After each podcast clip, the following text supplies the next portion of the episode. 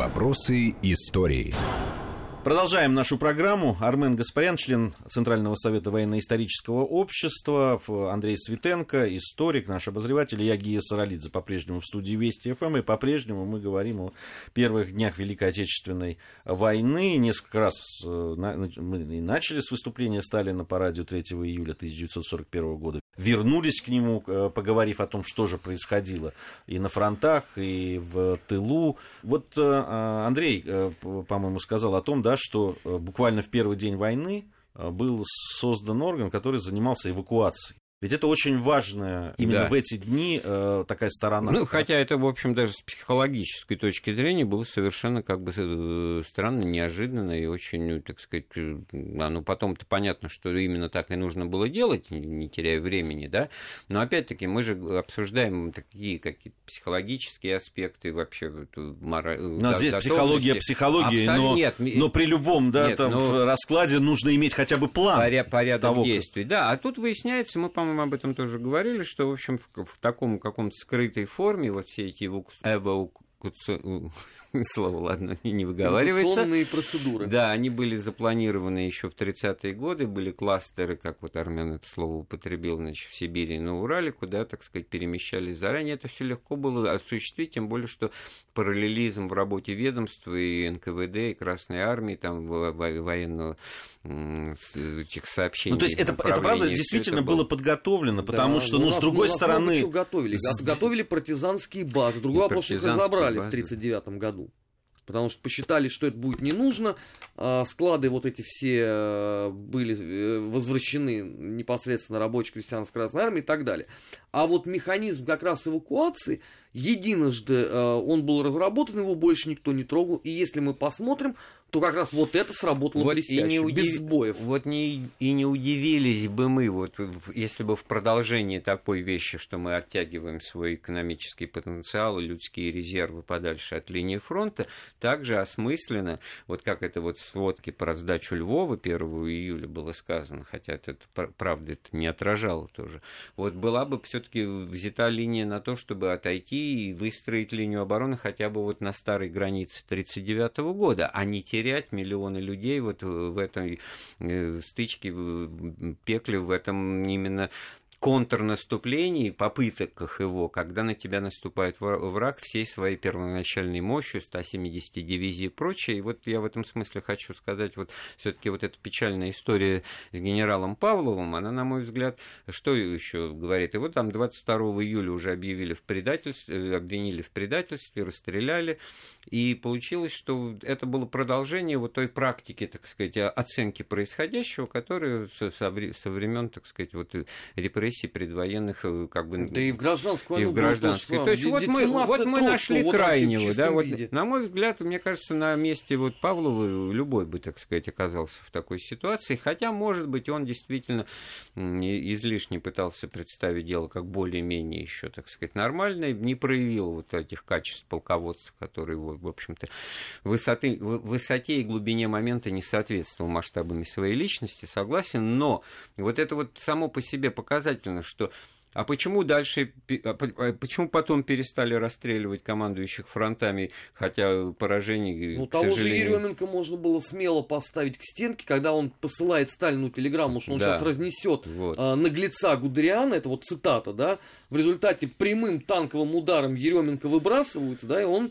Ну, примеров, примеров множество, да, потому что вот мы сейчас говорим фактически о приграничных сражениях, это июнь-июль 41-го, а что дальше? Это Авязьма, а в октябре немец под Москвой пройти еще сотни километров. И вот, пожалуйста, каждый командующий фронтом э, под Богом ходит. От этой практики Сталин отказался вот сразу же, потому что понял, что так вот в этой войне уже к, к своим командирам, к своим генералам относиться нельзя, потому что тогда ты вообще останешься ни с кем. Ну, да? а потом э, здесь опять же за основу бралась э, методика управления, прекрасно отработанная в годы гражданской войны, за исключением одного пустяка. Троцкий-то сидел не в Кремле, а ездил э, по фронтам, да, у него там 10 тысяч километров э, промотал Пробега, бронепоезд. Да? Он же лично всем этим занимался, он за шкирку вытаскивал, значит, начальника штаба какого-нибудь, да, на свет Божий расстреливал его. А в 1941 году таким образом э, командовать войсками было уже категорически нельзя. Сталин это очень быстро понял. У него, собственно говоря, половина иллюзий-то исчезла еще по результатам советско-финской войны, где точно так же попытались, да, не пошли в атаку очень хорошо, вот это давайте вот Очень интересная, так сказать, недокументированная метаморфоза, которая, как мне кажется, вот после июля 41-го с э, расстрелом э, Павлова была закончена, а Мерецкого, который тоже был арестован замначальника генштаба и тоже просился, так сказать. То есть органы, они подбрасывали, они говорили, да, пожалуйста, сейчас мы найдем изобличительный материал вот на любого, Там и ничего никто бы, никто бы не удивился, да, и в этом смысле Жуков э, прекрасно понимал, под каким богом он ходит в этой ситуации, и в этом смысле вот как раз вот и и Тимошенко, и, и Ворошилов. Много у него там в этом смысле в воспоминаниях намеков на то, что, так сказать, вот он э, рисковал, когда так говорил. Но вот уже начиная с обороны Ленинграда, вот сентября 1941 года ситуация, значит, когда тот же Жуков туда послан в спешном порядке, уже получается, что здесь Сталин перестает вот так вот, так сказать, на кон ставить. Если отступил, сдал город, то, значит, и предатели, вот, и, пожалуйте, под расстрел. Нет, все. Другая вот война это, началась. Другая, вот. Пришло а, осмысление, что это вот другая видишь, война. Вот видишь, она другая, это в этом смысле с точки зрения управление войсками с точки зрения командования и ответственности э, людей, значит, она уже где-то только вот в конце июля 41-го другой становится. А вот а этих... другая это а, что, а Армен, другая... вот что, что имеется в виду? А другая это то, что... А можно я отвечу, если... Ну, если Армен предоставил... Я, да, я ему дам... По... Нет, подумать просто. А это такая ситуация, в которой ты вот э, генерал армии пятизвездочный перед выбором, вот на трубке Сталин, что ему сказать, что у нас все, так сказать, чертовой матери обвалилось, у меня две армии в окружении, и вообще вы довели, а кто виноват? А вот так вот.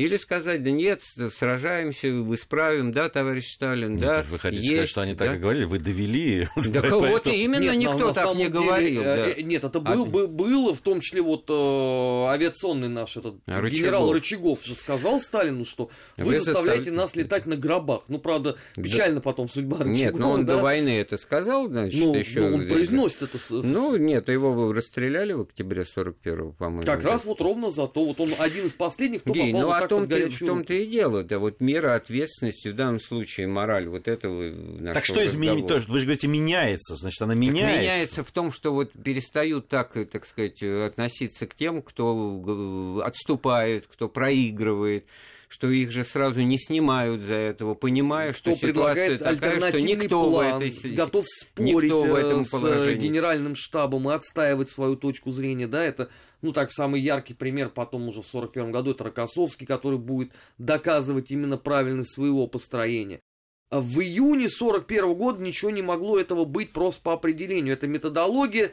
Сталин приказал, мы вот исполняем до точки. У нас нет своей мысли ни одной. И быть не может. А уже вот в июле 1941 года, после того, как Сталин уже обозначает поворот э, во внутреннем сознании каждого советского человека, что это война другая, война особая, вот тут вот начинается, собственно говоря... Так это, это осознание, оно снизу шло, ну, то есть это, это понимали а генералы? А параллельные уже... процессы сверху и снизу, потому ну, что простой народ... То, то есть э, генералы не сказали, ну, вы теперь, вы теперь Нет, можете ну, то есть, сказать... не мог сказать по определению, вот я про это и говорю. Первая скрипка оставалась за ним, но он начал слушать все таки вот, что, ну, что ну, для того, чтобы военный. он начал слушать, они начали, должны были э, все-таки э, начать говорить. Да? На этих струнах он На... перестал играть этой скрипки, если образ продолжать, да. Потому что понял, что этим ничего не добьешься. Можно расстрелять очередного там, командующего фронтом, значит, вот, ну, с Кирпоносом вот то же самое ну, произошло. Ну, Кирпонос погиб сам, его ну, не сам, расстреливали. Да, Он Но, геройски погиб вот, при обороне Киева. Вот, и то же самое, скорее всего, ждало и Павлова, который бы мог попасть в окружение. Пожалуйста, его заместитель Болдин попал в окружение, вышел потом осенью, никакого расстрела не подвергся. Понимаете, вот он